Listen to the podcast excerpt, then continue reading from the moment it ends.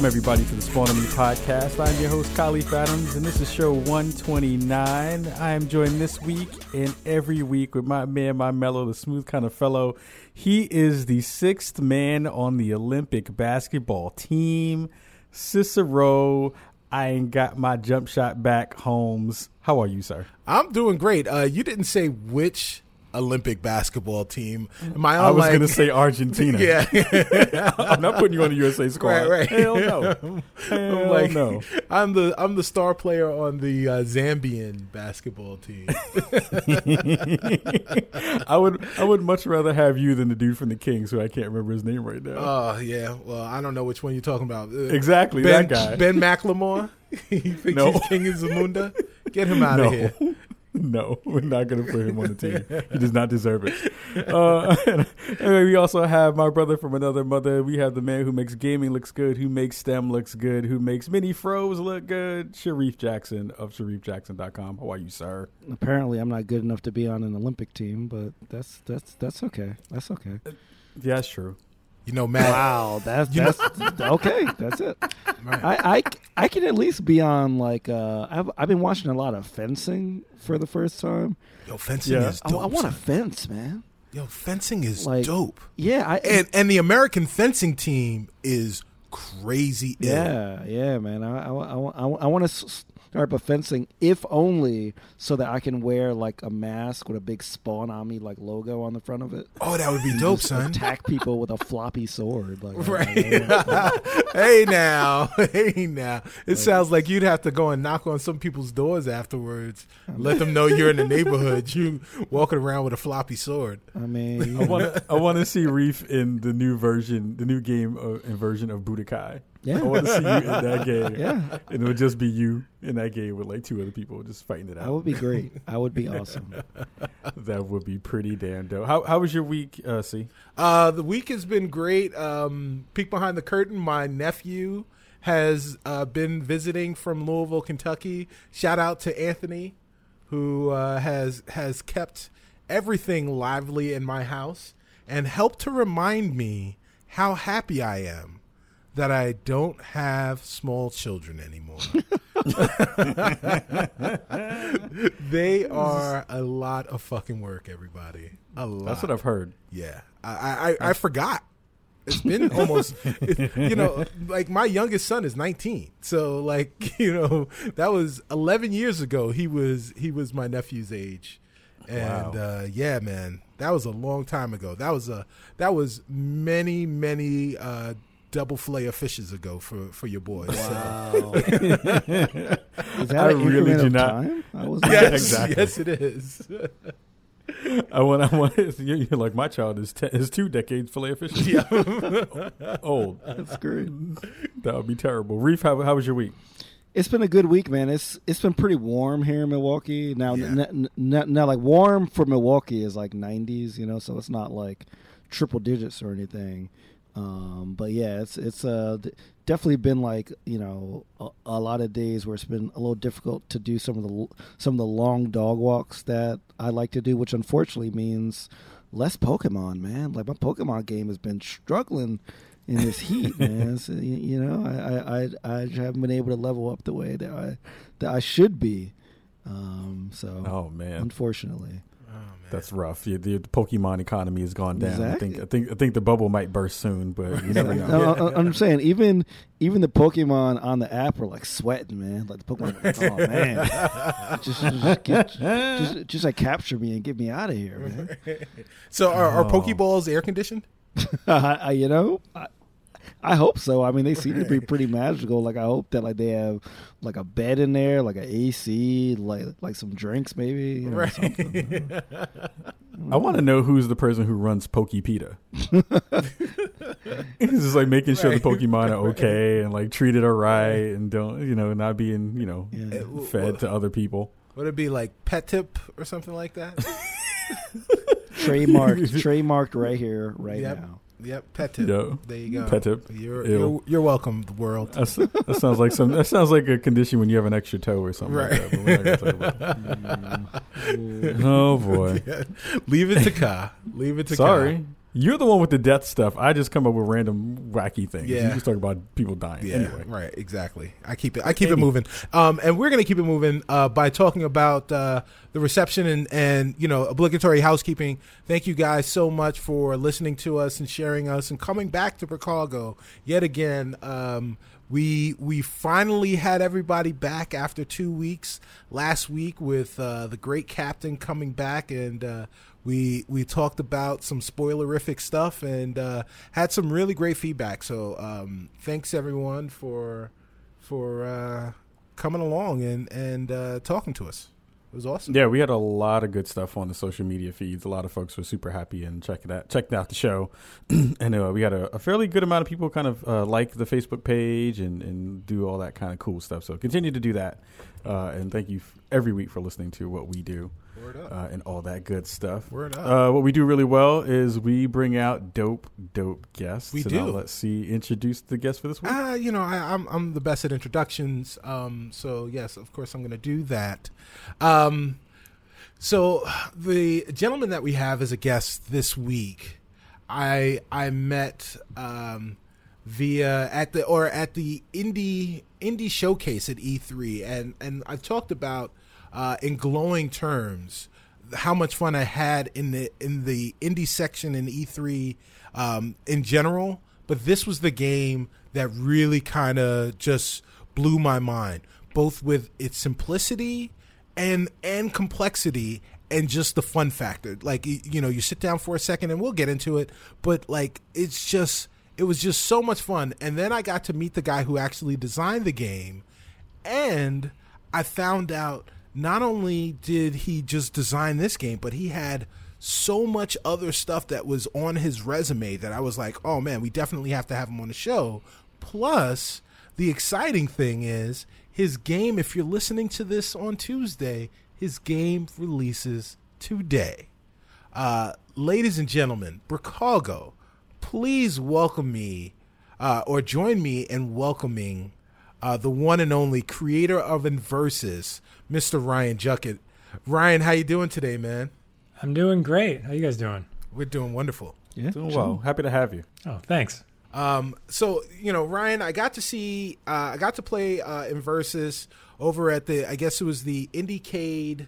Was it? Was it the Indie? No, it was the Indie Indie Exchange section of E3. Oh, or did I was get the that wrong? Indiecade Oh, was showcase at E3. Yeah, it, Yeah, yes, yeah. it was the Indiecade showcase at E3. I'm terrible at everything. Um, and I uh, recall you played for a long time. I did play You for a long down time. and you did not leave. with uh, with our with our buddy Rich Lamarche, who uh, who's just man, we love you, man.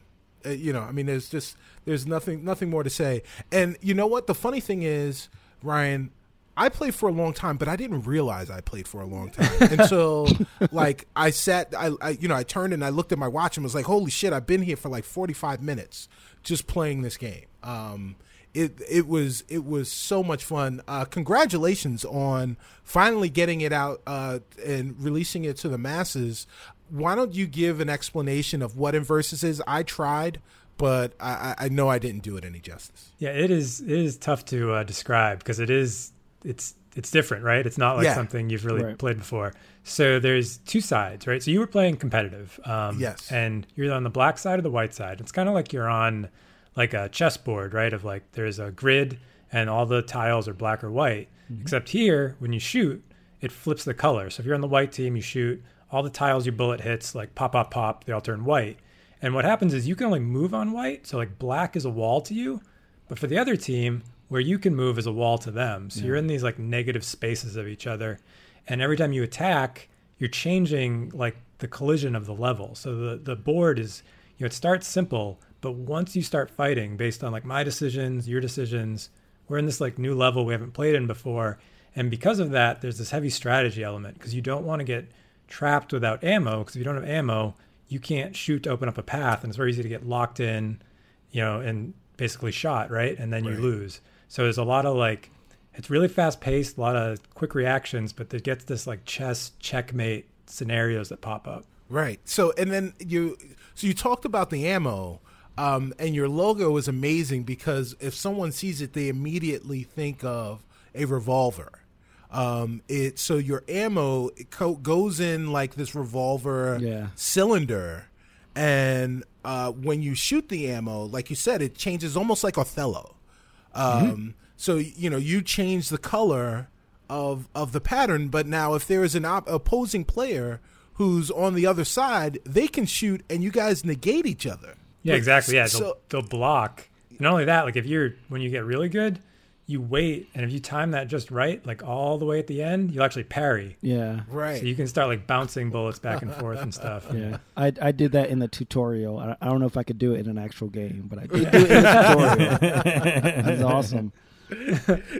Yeah. So what was what was the the the like the genesis of the genesis of of this game? Because you know, again, like I said, the the idea is so simple, but it's so brilliant in its simplicity. Yeah. Um, so I mean, it started from uh, a bunch of friends were sort of setting up this little local game jam to make single screen like one-on-one competitive games. Right. Um, you know, since that, Inversus is now one-on-one, two-on-two, single player, co-op, all this stuff. But it started off of just like, here's this idea of like, I wanted to make something really simple that every action you took had like sort of a permanent effect on the playfield. Um, and it was I sort of concepted like made a little piece of concept art for like oh maybe we could make this at the game jam. I didn't do it then, and I ended up making it later that Christmas when I was on vacation.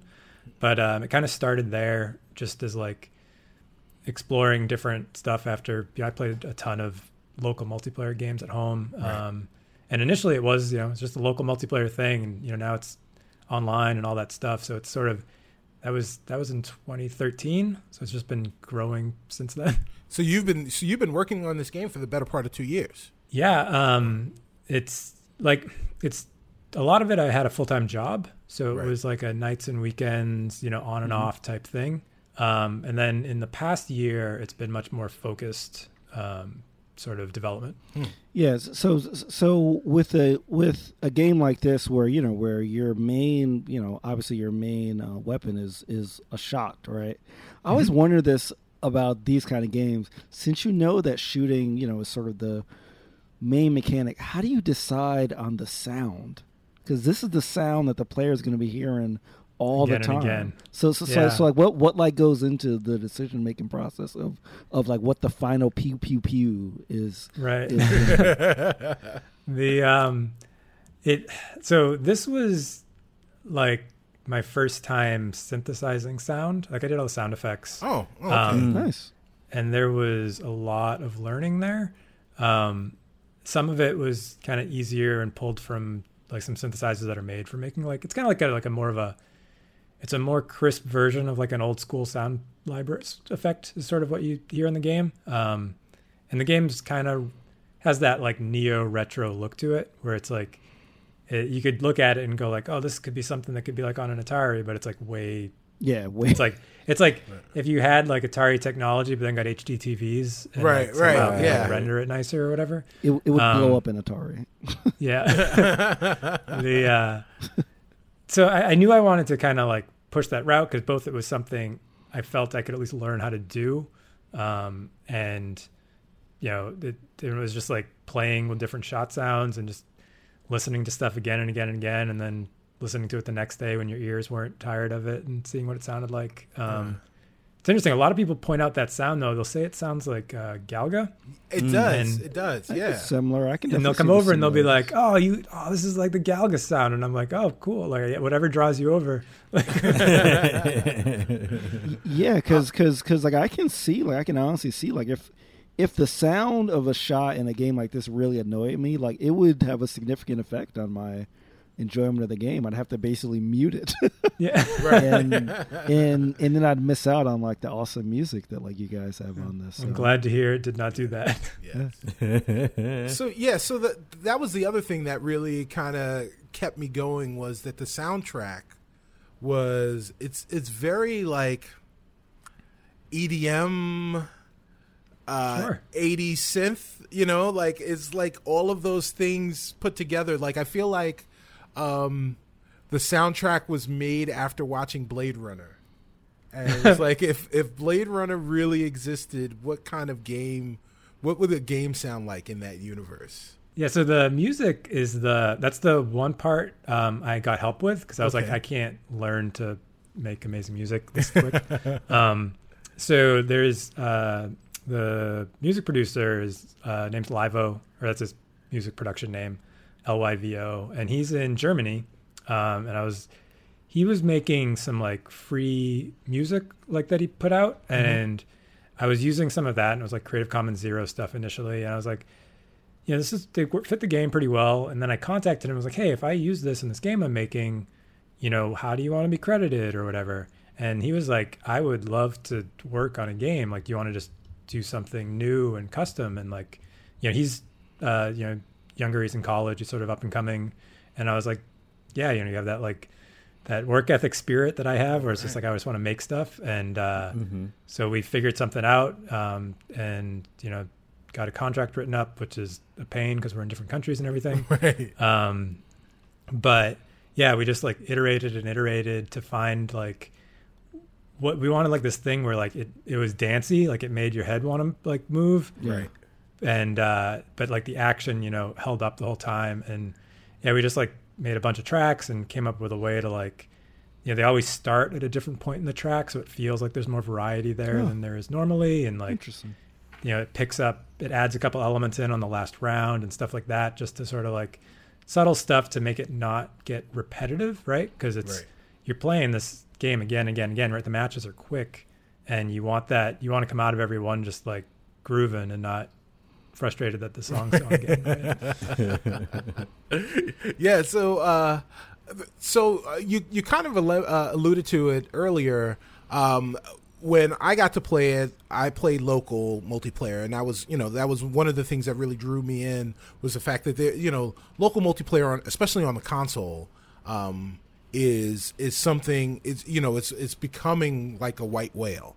Um, so you have local multiplayer, and now you also have online modes as well. So why don't you go over what the modes are and and you know how people can experience the game? Sure, yeah. So there's two big splits. There's the versus, Right. and there's arcade. So in versus mode, it's you know that's what we were mostly showing at E3, um, and it's either one v one or your two v two, and it uses those you know the mechanics we talked about earlier with the two sides. In arcade mode, you can play single player or co op, and it's sort of like high score based leaderboards, you know, like a classic arcade game. Um, the mechanics are the same in that you know it's black and white sides. You're on one side, and the enemies are closing in on the other side, and it's sort of like if you thought of like a dual stick shooter, like Geometry Wars or something. But when you layer on these territory mechanics and these ammo management systems, which you don't ever see in a game like that, you get this much more like strategic twist on that, right? Where Right. the enemies are shifting the board, you're having to move, and you have to think a lot more than you do in like Geometry Wars at a like tactical level, I guess. Um, it's still super fast, but Mm-hmm. there's uh, it can it challenges you on like a slightly different like mental area. Yeah, that you know that's exactly was my approach initially was Geometry Wars, and I ended up getting destroyed because because like your default in, in, in well my default in like Geometry Wars is if I see a bunch of guys, I'm like, all right, I'm gonna go to the lower left corner, I'm gonna take as many out as I can, and then and then move over here on the bottom. But because the enemies kept changing the color of the of the of the level and blocking me off from that, I'd be like, wait a minute, are my buttons messed up? Am I not pressing it hard enough? You know, so yeah, I had to, I, I you know, but um, I liked it because it never felt punishing. Like it always felt like, all right, this is a game mechanic that I have to learn, and like it's like rewarding, Right. y- you know, to to to um, pick up li- little pieces and, and and uh, parts of that. So so yeah, if you're out there and you get this game, get Geometry Wars out of your head because you will get wrecked. Right. Yeah, it's actually been really fun. Like, so right now, there's codes have gone out to like press and stuff, right? Um, Right. And so you can actually, I can load up the leaderboards and look at them and watch like what people are like really starting to dig in hard and figure out the like systems and the scoring and you know the you compare like there's someone on Steam right now that's just been like going at it and like every day his score is a little higher, a little higher, and he's just like I think he's at like seven hundred thousand right now in the first level, which is really good. Wow. So it's awesome just to see like like you know that person's having a blast because that number's changing daily, and they're like just keep coming back. Yeah, it's it's. So, oh, go ahead, go ahead, Kyle. I'm sorry. no, I was just gonna ask. I was like, so when you see stuff like that in the feedback loop of trying to figure out, you know, are people getting it? I know, I know. Usually, when you go and you have events like uh, the E3 event and and stuff at the Mix, uh, is where I got a chance to, to to mess around with the game a little bit. How, how are you getting that feedback when you when you're having it at those kinds of events? Uh, Is it the same kind of uh, things that you're looking for of like how long is someone staying on on the game and and how uh, uh, are they kind of conveying to you or you know through their body language that they're either getting the the kind of concepts that you're trying to put into the game or or not and then how do you kind of address those things when you see them kind of uh, live when when it's happening Um, I do like most of that actually comes from playtesting outside of events where you have Mm. more time to sort of discuss and like dig in and let people sit with it for longer. Um, the because like mostly at the events we show versus mode because more people are playing at once and the matches are quicker, so you get more people to Mm. like come through, um, and it you know lets everyone sort of get to experience it. Unless The- I'm there. yeah the uh and that like um i'll get stuff out of there that's usually i'll watch someone and maybe like the map isn't parts of the map aren't useful enough and you're seeing people not take advantage of that part once they're good but it has to be on a person that's come back a few times because those first two matches is a lot of exploratory learning and back and forth between the players and they're having fun and that part was fun had been fun for a while. So by the time I was like showing it at bigger events, that wasn't as much of a um, learning period because you don't get to see people like, except for you know a few people that get really hooked and they'll like be like, "Hey, I'm gonna forget about the rest of the packs right now. I'm coming back here. I know there's tons of games around I should be going look at, but like this is the one." And then you get to watch that person start to like see the long tail, which is the more concerning part for me of like making sure these maps hold up when you do get good and there is that like skill depth there to grow into, right? And so you can watch Mm. someone play and go, "Oh man, he I can't believe that just happened," right? So, so you talked about maps, and one of the really cool things that people may not know about you is that you used to work as the uh, lead sandbox engineer on the Destiny games. Sure. Um, so how do you go from doing these maps and kind of trying to figure out placement and movement and uh, uh, symmetry and asymmetry in games that are that big that have lots of moving pieces to a much smaller game where you have to be more compact and, and kind of think about uh, the the kind of small minute movements that are going to happen on a map uh, in, in a game like Inversus. Yeah, so on Destiny, so uh, the sandbox team, so that's like a it's kind of like a Bungie-ish term. Like not a lot of companies have a um, san- like it's a weird way to break up your. But basically, what that means is we did the player-centric gameplay. So like if you touched it as a player and it involved like your controller or something you like used like a gun or a weapon, you know, like uh, vehicles, Mhm. you know, throwing grenades, all that stuff was sort of our focus. Mm-hmm. Um, so, and we call that the like 30 seconds of fun of like, you should be able to pick up this thing. You know, you've got like this 30 second loop of like, Right. you know, shoot a guy, headshot, down, whatever. Right. Yeah. And so all that, it was all very feel focused and very like tactile and like, just like that thing where you pick up a game and you're not quite sure like why this is so Yeah. good, right? Um, Mhm. So that stuff actually translates pretty well to any action type. I mean, almost any game, but like specifically an action game, right? Right. Where Inversus I spent tons and tons of time on just like the little bits of feedback and the hits and like just making it have that oomph and you know when you shoot it does what you want when you move the stick goes exactly where you think it should um, and you, you can slide through corners without getting stuck and all that stuff um, so a lot of that translates really well and like a ton of stuff i learned at bungie is you know you can see straight in the game if you know what you're looking for Can you look at a map now, just from like a top-down perspective? Because one of the cool things about when I was uh, doing a little bit of research for for the game was I was digging through the press kit, and it has this really nice set of screenshots that will show kind of the ma- the overlay of what the maps are going to look like. At this point, when you've been doing a game for this long, you've been doing it and developing it, can you kind of see a shape and say this would be perfect for this game, or can you like see uh, uh, a shape and kind of figure out like I would like my game to do this with this kind of geometry and, and make it fun? Yeah, so Inversus, uh, it's been interesting making those maps because there's weird constraints that aren't you don't have in a lot of types of games where mm. the so we got this very minimalist aesthetic, right? So there's only right.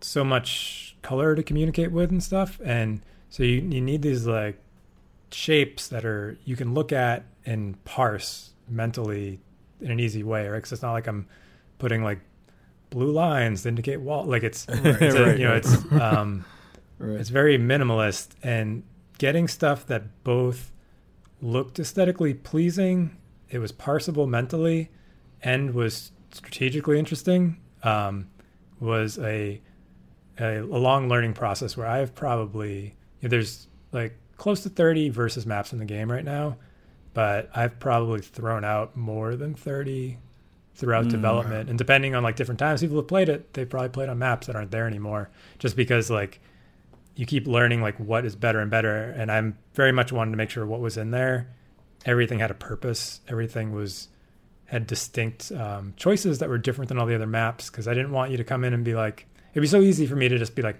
there's a thousand maps because I changed a block here and a block here. But like, you know, you load up this one and the other one, it's like, yeah, but whatever, right? It's like not hitting me different.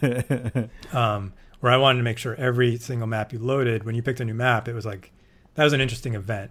You're going to play a little different on this and you're going to learn the strategy and like the pickup placement and the pickup types and how that interacts with the play space in a way that's you know unique.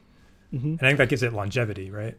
Yeah. Mm-hmm. Now, now, um, speaking of the maps, so like I know that you know maps, you know, l- like the way you see people interact with maps, um, especially during the uh, the, the uh, development process, I would think would affect different things that you put into the game. So I know that like uh, this was on Greenlight, this was at Bitbash, all kinds of like different events. So were there specific elements in the game, like for example, like the charge shot or the parry that you put in in response to to how you saw people playing the game or like different challenges that came up during the uh, testing of the game?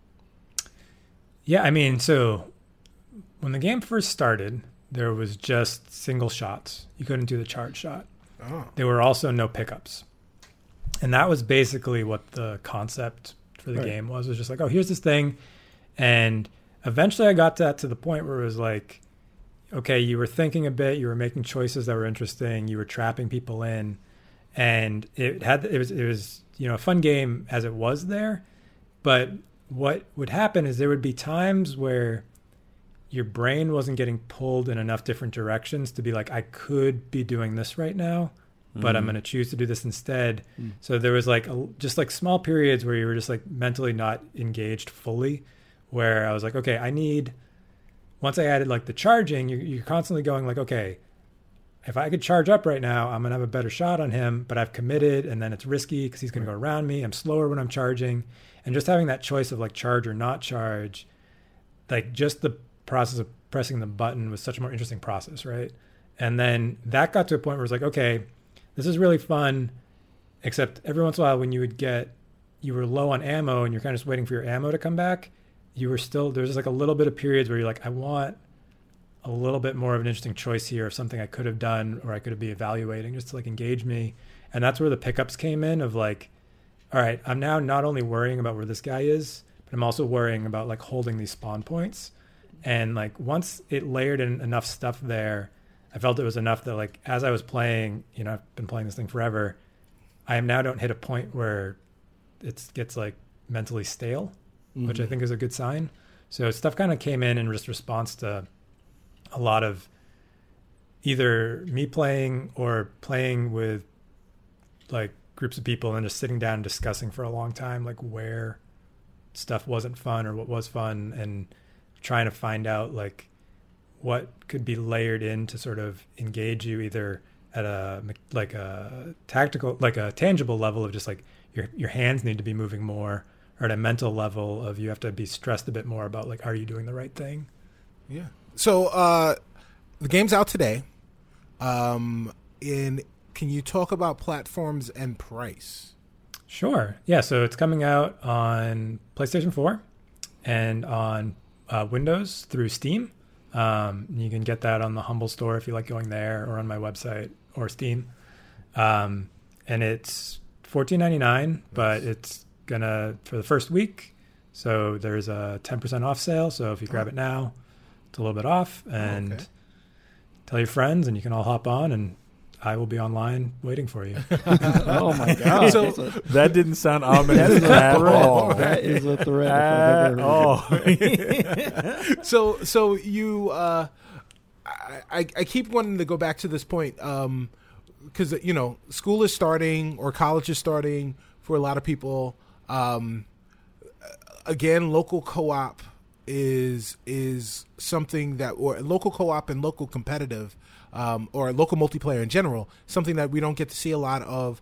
But so you do have online modes. So you can do two on two online. Is that four separate connections or is it two connections with uh, two people on one couch and two people on another?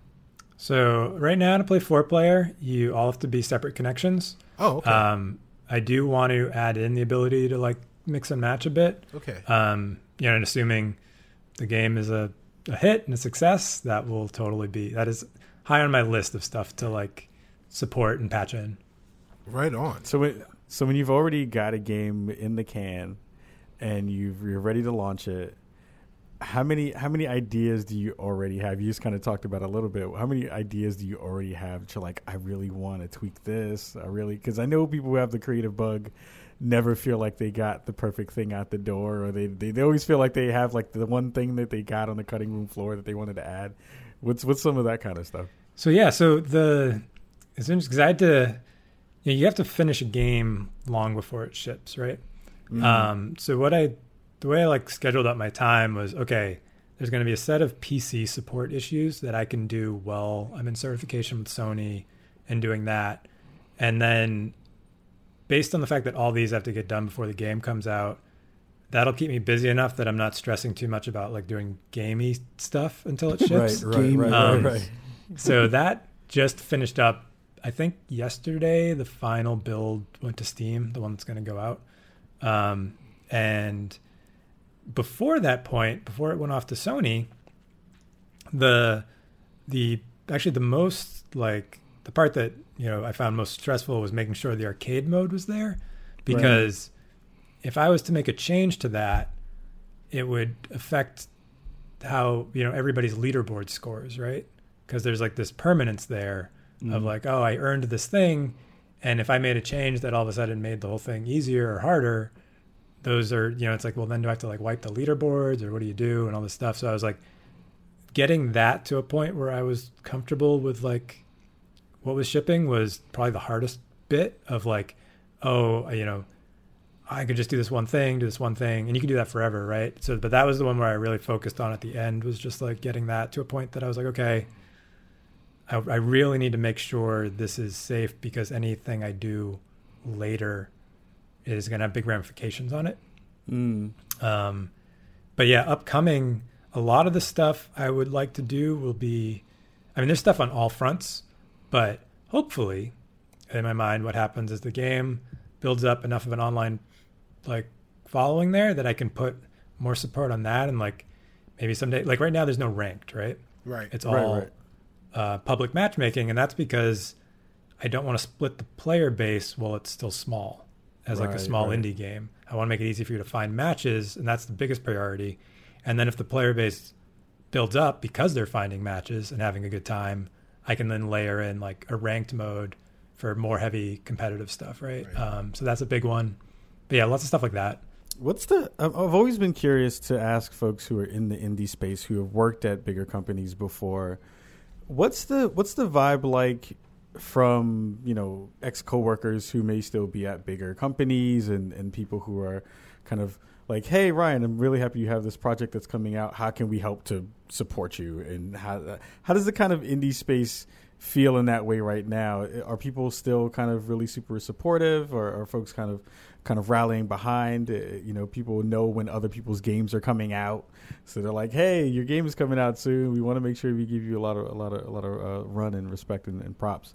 How's how's the space been so far? That you're almost uh, that you're out the door. Yeah, I mean everyone's supportive. Uh, the the biggest support I've got from people I used to work with is just getting them over to playtest and feedback, right? Because they're all super yeah. experienced.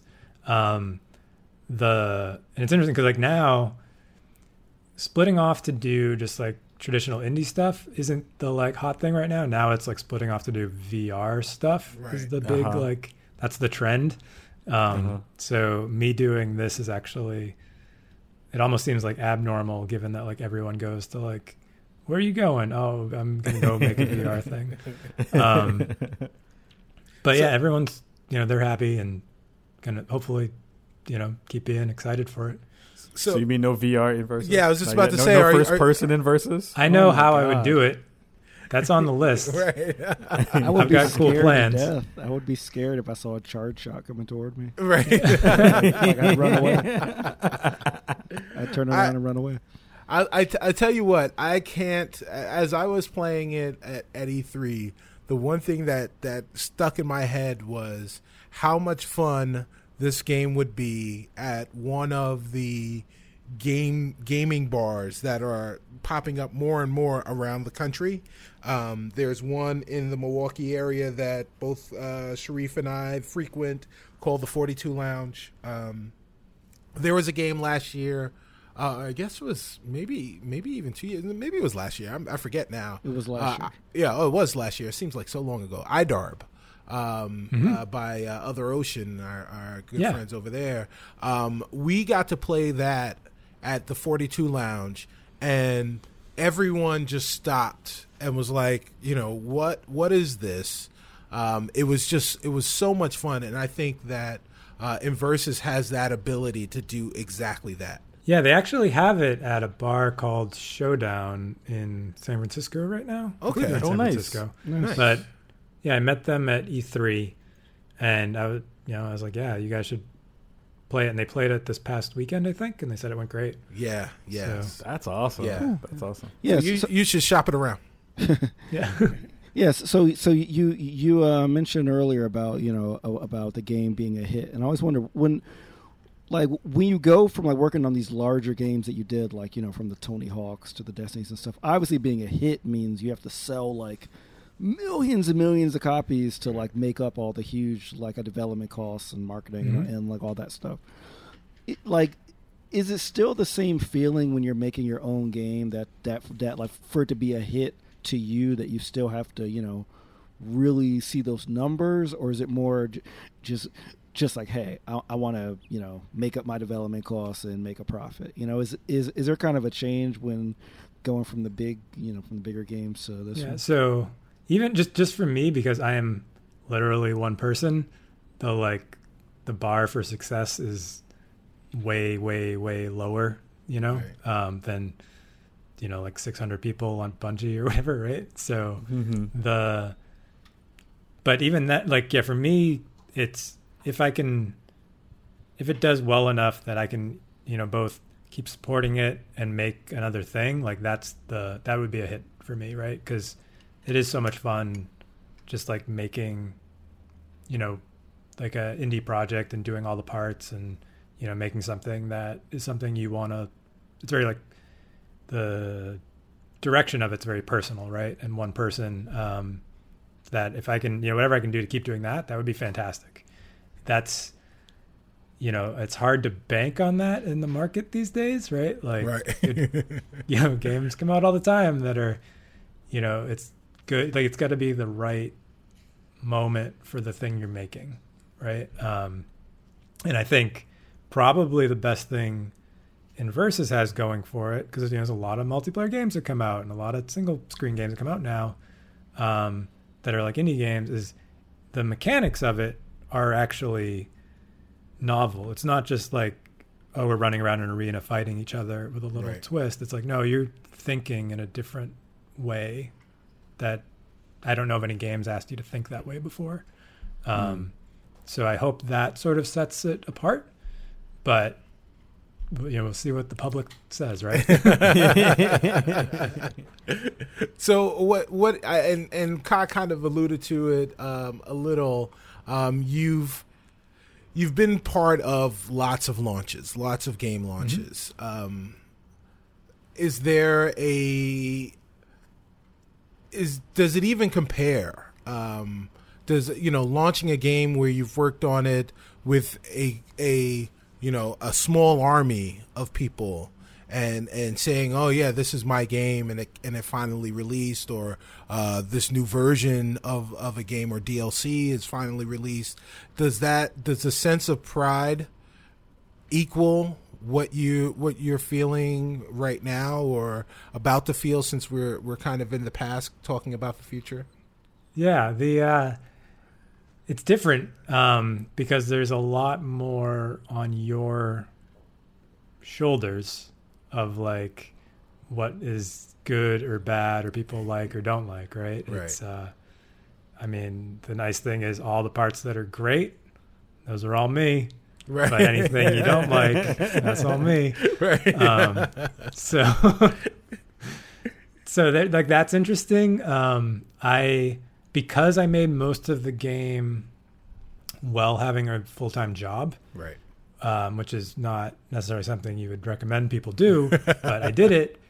Um, I am not in like dire financial situations, luckily, so there's less stress on that front, which I think is make makes it like a lot. It's a much calmer experience for me than I think it would be for a lot of indie games. Um, the but yeah, like when it comes out, it's not. It's yeah, it's different because you, you don't have a big team all waiting for that one thing to happen, right? It's Right. like just you, and you know, you've got friends that are excited for it to have happened or whatever. Um, but it's it is different. It feels yeah, it's it's I don't know how to describe it. Like I haven't done this side of it before, Right. so but I can say it's not the same thing. right And it's like you- there's a bit of fear of too, like you know, you come out and like you know the PC landscape. I've done everything I can to make sure it is compatible everywhere and it's going to run on everything. right But everyone's machine is different, and someone's Right. going to even you. You got people out there just have some machines that are just broke in general, and then your game triggers whatever's just like bad in their hardware. right Right. And they're going to be like, "Yo, your game's not working," and then you got to figure out is it actually not working, or is, right? Like, there's a lot of support I'm going to have to deal with all at once. So I'm going to make sure I'm well rested before. Hey the man, it's, 16th. it's like like it's your fault for not testing it on that 3DFX Voodoo 3, man. I mean, I have a Windows Vista machine in the other room that's super old, and I run it on that, and it's Nice. like, don't worry, don't worry. I, if you need me to test it on Windows ME, I can do it. For you. right. I'll hook you up. I, I guess I guess that's a that's a great that's a great kind of segue too because it's like, you know, do you have any kind of different expectations for the different platforms? Not in terms of performance, but just in how people will kind of come to the game and and, and be willing to try it out or be accepting of it because we see a lot of times folks on the PC side are uh, they get a lot of uh, they get a lot more games kind of thrown at them in different spaces. So we see that happening often. But do you have any kind of expectations about how people will kind of receive it? Yeah, I don't I don't know really. The um like it is a game made for like it supports keyboard, right? But it's a you know, it's a controller. You it's better on a controller just because you have the analog direction, right? Because it's a very Mm. movement based game. And on a keyboard you can only get those four directions. Um and you know, I do what I can to support that. But like based on that, you'd go, Oh, maybe it would it'll blow up more on consoles because of that but the landscape's so different now that and like the pc the potential on pc is so large that the the subset you build up is you know going to be large uh, in um just in relation to that. And i honestly i don't know. It's going to be interesting to see what like what one does you know heavier on like online play what one's more big on local what one's more probably consoles more local pcs more Mhm. online right? Right. Um but yeah it's going to be a fun learning experience Yeah, absolutely. So we're we're gonna run into our break right now. We're gonna run into the middle part of our show, we're going to do a quick ad uh, that C is going to get into. Uh, we're going to come back with you, Ryan, right after the break. We'll talk a little bit more Inversus. We'll run into news, and then we're going to let you plug the hell out of Inversus. All right. All right, awesome. So, Chicago, we'll be back right after this. I want to talk about our brand new sponsor, Fracture. What Fracture does is it takes the lost art of printing photos and it makes it fashionable again. Uh, imagine being able to take your precious moments and uploading them to a website, and in a few days, having a borderless, all glass, vivid, and sleek version rendition of your memory that you can place in your home or in a family's home or just display on a, on a table, what have you, very, very easily. And it matches any decor because, like I said, it's borderless and it's glass and it's beautiful. It's it's science. Um, fracture is amazing, fracture is affordable, and fracture is easy. So, what you guys want to be able to do is uh, you want to use fracture, obviously. So, you want to go to fractureme.com slash podcast, answer the one question survey where they ask you where you heard about fracture. And of course, you're going to say in Chicago, where everything is dope, spawn on me and you watch the video, you can save some money and you're going to use Fracture. Fracture is amazing. Check them out. FractureMe.com slash podcast. Answer the one uh, one question survey and let them know Spawn on Me sent you. Thanks. Welcome back, everybody, to episode 129 of the Spawn on Me podcast. I am Stubby Stan. He is Kahlief Adams, and the other he is uh, Jackson. We are here with the wonderful world of Inversus brought to you by him. He is Ryan Juckett. Um, Inversus out today, uh, August. What day is this? August uh, sixteenth. Sixteenth. And uh, you know, look, uh, you guys need to play this. Um, Fourteen ninety nine available on uh, PC and Steam or PC Steam and uh, the PS4. But this week only, ten percent off, man. Make sure you get Inversus. Um, why the name Inversus, Ryan? So, uh, a few reasons. Uh, so, I mean, obviously the game's about inverted space, right? Right, right. Um, the name, the game started out as a competitive game, so it's a versus game, right? And uh, and also, inversus is Latin for inverted as well. So, oh, look at that. Look at that. So, so you, um, you know, another another thing that people wouldn't really know about you, um, but I guess could kind of figure out if they played the game a little, is that you seem to be a math nerd of sorts um, that you like that you How really dare you. Right right. Um, so if you if you go to ryan's website ryanjuckett.com uh, you you will see a lot of stuff about math. Uh, you know when yeah. did, when when did uh, this this love affair with mathematics begin? And you know obviously the layup question of the day is how does it correlate with with uh, your you know entry your career in game design. Sure. So i mean like games are built on math right. a lot of it right? Right, like the, right. Um, and he shoots he scores. Right. yeah.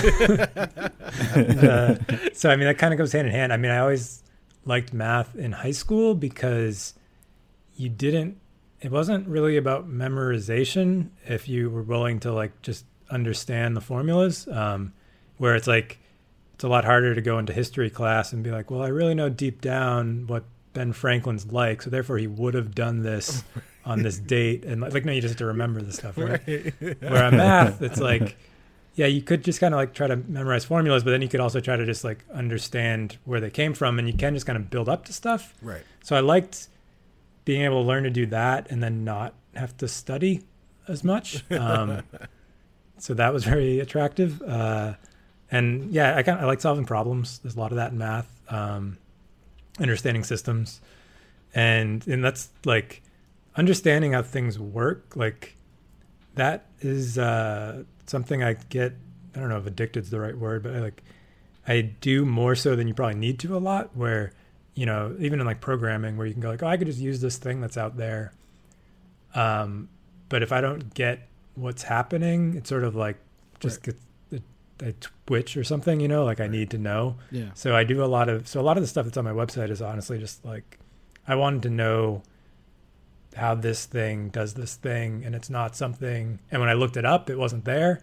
So I spent a bunch of time finding out and then here it is so it's somewhere for somebody um, who is crazy like me and wants to know about this weird esoteric thing that's probably related to games in some way but in a non-critical way usually. Um, but yeah, it's I'm I am writing up another, and then like lately I've been doing some stuff that's more writing about design stuff for the Inversus side. Um, I was writing up something else earlier today, but but yeah, on, on my website itself, it's usually more abstract, mathy. so uh, this is a question that I like to ask all of our favorite game developers, and uh, what what began your love affair with games? What were your favorite games either coming up? What was the game that made you think, "Oh man, I love I am a gamer." Um, what was the game that made you say, "You know what? I want to I want to build these games. I want to do this." Yeah, the it's funny cuz like the as you learn about and sort of learn to think about games more and as you get older and better at that stuff, the the things I'd point to now as good games are probably in a lot of cases don't line up with like as a kid what Right. like jumped out right um the but but like certainly the first one i remember playing is super mario on nes um and i remember i thought i beat it when i got to the end of 1-4 And then downstairs. so did a lot of us, man. Oh, Yeah. that's great. My mom wasn't happy because she thought I already finished the thing that I just bought. but She when I got back back upstairs, it, it wasn't over yet. Um, the and then like I remember, you know, liking Tetris a lot when I was younger, which was you know that holds up. And then I like there were tons of like bad games I played as a kid. Where was just like you know whatever you had, right? Right. and you Right. didn't have i lived in a small town so i actually like in super nintendo times i didn't play a lot of the good games like i never played the super nintendo zelda i never played metroid i never Mm. played the final fantasies Oh man. i did play krusty's funhouse Oh, And, Krusty's Fun like, Hey, I I rented Krusty's Funhouse a couple times. All right. a, a couple Krusty's times. Funhouse. I You were a glutton. that jurassic park game a bunch Oh boy. yeah i didn't have um because like it was like i didn't have people telling me and like i, I had super, i had um you know street fighter but i didn't have people to play it against. So i would just play against the computer and i remember the first time i played against someone else who had like played street fighter against real people and they would like they were like why didn't you throw me right then? Why, they were just like asking questions like i was like i don't i don't what do you mean? Like don't you just sit back and throw the fireball thing? Um so like it wasn't you know until I went to college really that I met a lot of people that were like played games and forced me to think about them a little deeper. Mm. Um, and like nowadays, like it's you know Spelunky and Journey and stuff that I look to as like inspiration. Um, but yeah, I used to the first things I tried making were RPGs. I think, and it was based on Dragon Warrior. I used to like that. Oh yes, my man. Yeah. Um, so that was always the first thing I ever tried making was just like, oh, there's going to be a monster and you're going to hit a button and its number is going to go down. Right. now, Hashtag fun. right. Hashtag fun. Now, did you did you go to school for uh, either game design or were you just going to be like a math professor or what? You know what? What did what was your major in college? Yeah, I went to DigiPen. Oh. Um, so I did the programming track there. Um, you know, it was either you did programming or art. Um, coming out of high school, a lot of people thought I would go into art. Um, and because like the, my two things were art and math. Right. and they didn't we didn't have like computers in high school um you know like we had computer like not a computer class right Right. the so i kind of didn't um and like really learn how to program until college and i went to digipen to kind of figure that out So my question for you is, as a person who can't draw for shit and is terrible at math, if I wanted to get into game design, what advice would you give me? Uh, so luckily, like game design is different, right? Um, I mean, obviously having there's a there's a lot of logic background that goes in there for systems and stuff, and math can Mm. help there. And there's certainly an eye for, um, you know, interests that helps from the art side, but you don't have to make art really, right? Um, the but the it's tricky to break into design from all the other fields because it's harder to evaluate well. Like there's certainly people that can do it, but it's like just breaking in there is trickier because you got to find some to like if you are some prodigy on it, you have to find there's there's not many people out there that are skilled enough to actually evaluate someone's design skill well enough to like say like oh this guy hasn't done anything but Mm. he's worthwhile to like get in anyways. Where on the engineering front and the art front, it's a lot easier just to kind of like test people, um, Right. or people are more adept at doing so. Um, it's not to say it can't be as easy on the design front. I just don't think people are as attuned to it. I'm definitely not the best at that. It takes me a lot longer to gauge someone's skill on design because it's I don't know. It's weird, but some people do it, and yeah, I think I don't know. You just like probably the best thing to do is make stuff that you can show off that is interesting um, to Mhm. force yourself to think about the right problems and critically think about games. Um, yeah, I don't have the best advice. No, that was great. No, that was great. That was great. I mean, because the, the the funny thing is, I that was one of my big deterrents of that was one of the things I wanted to do when I was little. I was like, I want to make games. I want to make games, and then I was like, oh shit, that's like trig. uh-uh. Not me. Nope. Mm-mm. Can't do it. But it's been great to see people, um, and I guess the industry and the technology evolve to a place where you have things like Game Maker Studio, or you have uh, small, you know, smaller engines that I, as a plebeian, can learn how to kind of figure out uh, and, dig into that stuff. So no, that's great advice. That was really good advice. Don't worry about that, man. That. So um, we have gotten to a point now where if people didn't stop um, stop the show and download the game, um, they are going to download it now. Um, let's pivot a little and talk about a game that has recently been released, uh, No Man's Sky, that everyone is kind of really been gaga about. Um, our- Never heard of right, it. Right, right, exactly. Um, our great captain, are loving it, man. yeah, yeah. Uh, our great an ca- article an hour on it. Right. Um, it it is it is the it is the Pokemon Go of this week. Um, That's a great way to put that. Actually. and uh, and it it it is um, you know another game where it, it just kind of you didn't know how to explain it. Um, it was you know difficult to explain and and it and really and hard to envision. Um, but then people got their hands on it. Um, I know Kahlief has been very, very excited about it, and of the three of us, he is the only one who's had a chance to play it. Uh, before we ask Ka what he's thought of it, uh, Ryan, I'll ask you. You know, in all of your spare time, since you have plenty of it, have you uh, have you had a chance to play any No Man's Sky? you know, I finally got spare time again four days ago. Right. um, and I've started to play through my games. And while everyone's been playing No Man's Sky, I've been doing. Uh, I just started Duskers. That's been Oh. my like my explore the universe game Nice. as of the past night or two. nice. Oh, But I haven't got to got into No Man's Sky yet. Explain to explain to uh, the rest of Chicago what Duskers is. Duskers is it's it's like it's you're controlling these little bots basically remotely from like a command prompt and sort of sending them into ships, exploring the ships, opening up airlocks, avoiding you know threats like like alien life that's in there and sort of building up resources that you can take back to you so you can then like move further through the universe, right? Um, and you're, try- you're trying to survive out kind of like No Man's Sky in some ways, right? Right. but it's um, at that high level except it's got this really like gritty computer old alien movie vibe and it's all like typing in commands and it feels it's a bit immersive in that you know you're you're playing a dude at a console at a computer controlling these things that are out in space somewhere and you're projecting that way and it's I don't yeah, it's really cool. I haven't Hmm. got that far in, but it's it's rad.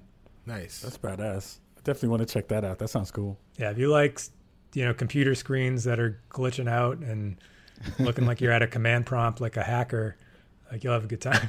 right. All right. You get your. Uh, Linux the game. that's right, baby. That's right. Yeah, yeah. That, that, that's that's so funny. After going through all the coding of this game, the game that you pick is one where you're coding and hacking. I've been going down a big list. that one was on it. Uh, so so Ka, No Man's Sky. Um, this is a game um, from Hello Games, the the previous makers of such classic games as uh, what was it, the Joe Danger, Joe Danger. and Joe Joe, Danger. Danger Two. Um, they made you know the likely successor, the natural successor to Joe Danger Two, um, some game where you fly in a spaceship through a mathematical universe that's procedurally generated using math. Um, you know, it makes perfect sense. Uh, we we've all kind of we we got excited by it, then we got more excited by it, then we collectively got t- more tired of it. Um, you, on the other hand, got more excited as the time went on, created the phenomenon, the soon to be phenomenon, allourskies.com. Uh, you've had your chance to play it. Has it lived up to the hype? yes and no. Okay. The most reasonable answer is yes and no. And I think it's because of multiple things where you have you have hype on one side of of a uh, of a scale and you have expectations on the other side of that scale.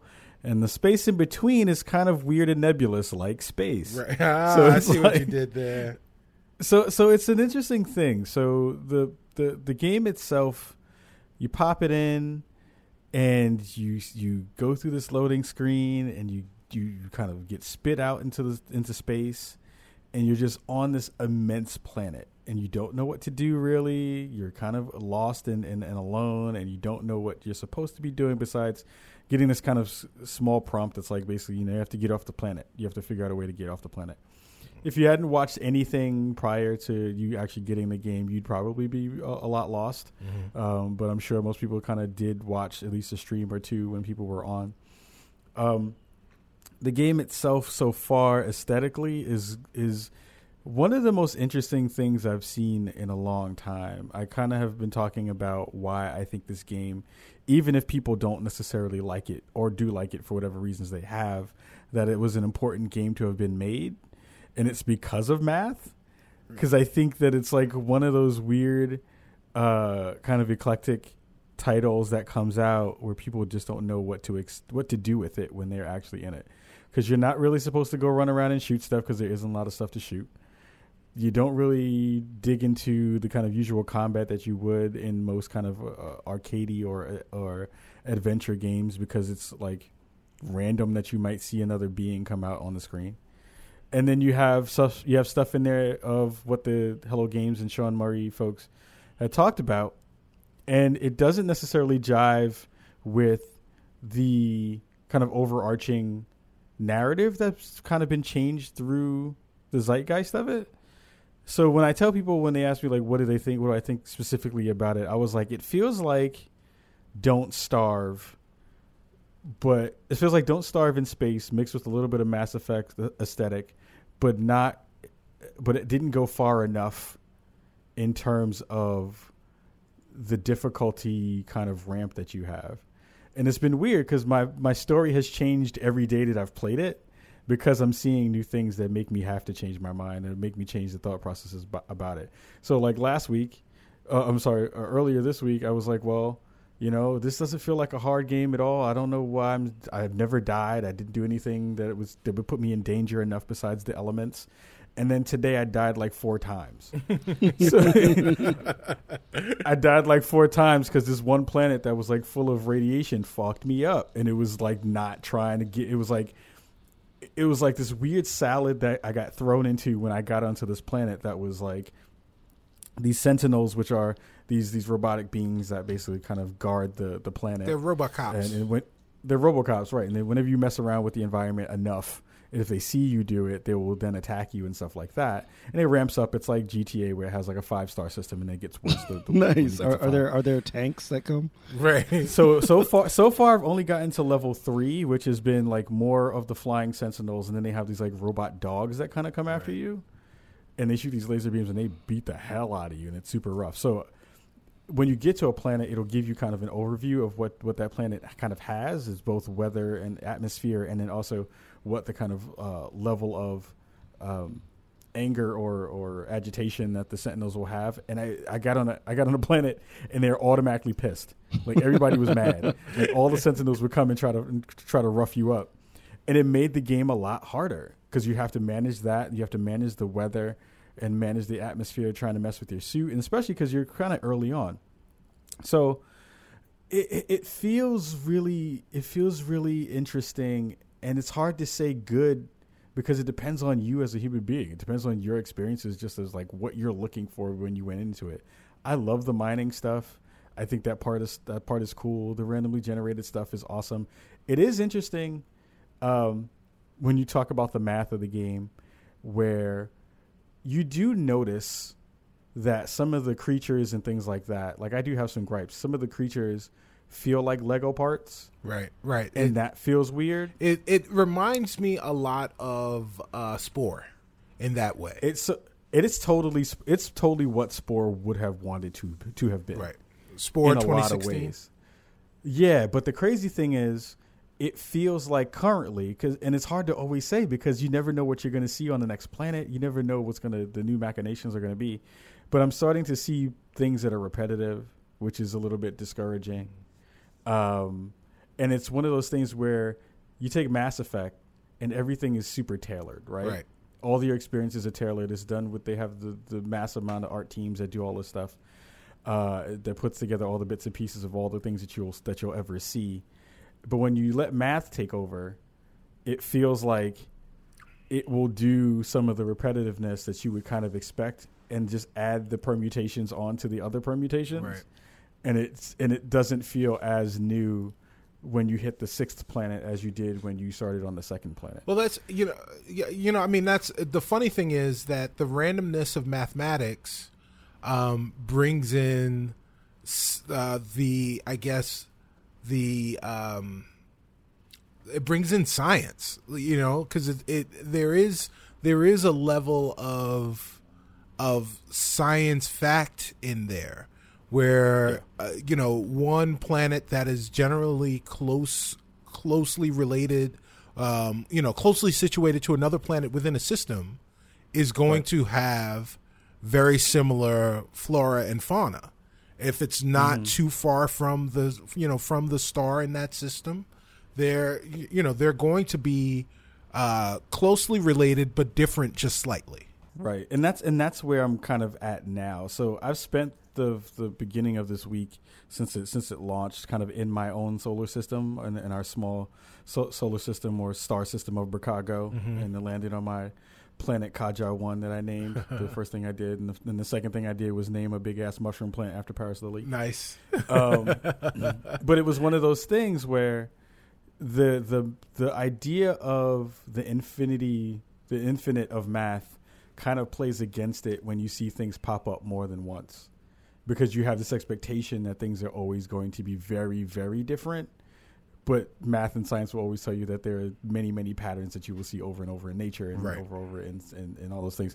So it's a weird dichotomy of trying to figure out what what you have to expect in between those spaces. So, so uh, to you personally, do you think it would be stronger if it was a smaller, more diverse set of, you know, like kind of subsection of a space as opposed to more space but more similar things the way that you've experienced it now? Um, I don't know. I think I think it's interesting. I kind of lean back on the crafting part of it, and then I always have to remember how small that team is at Hello Games. Right?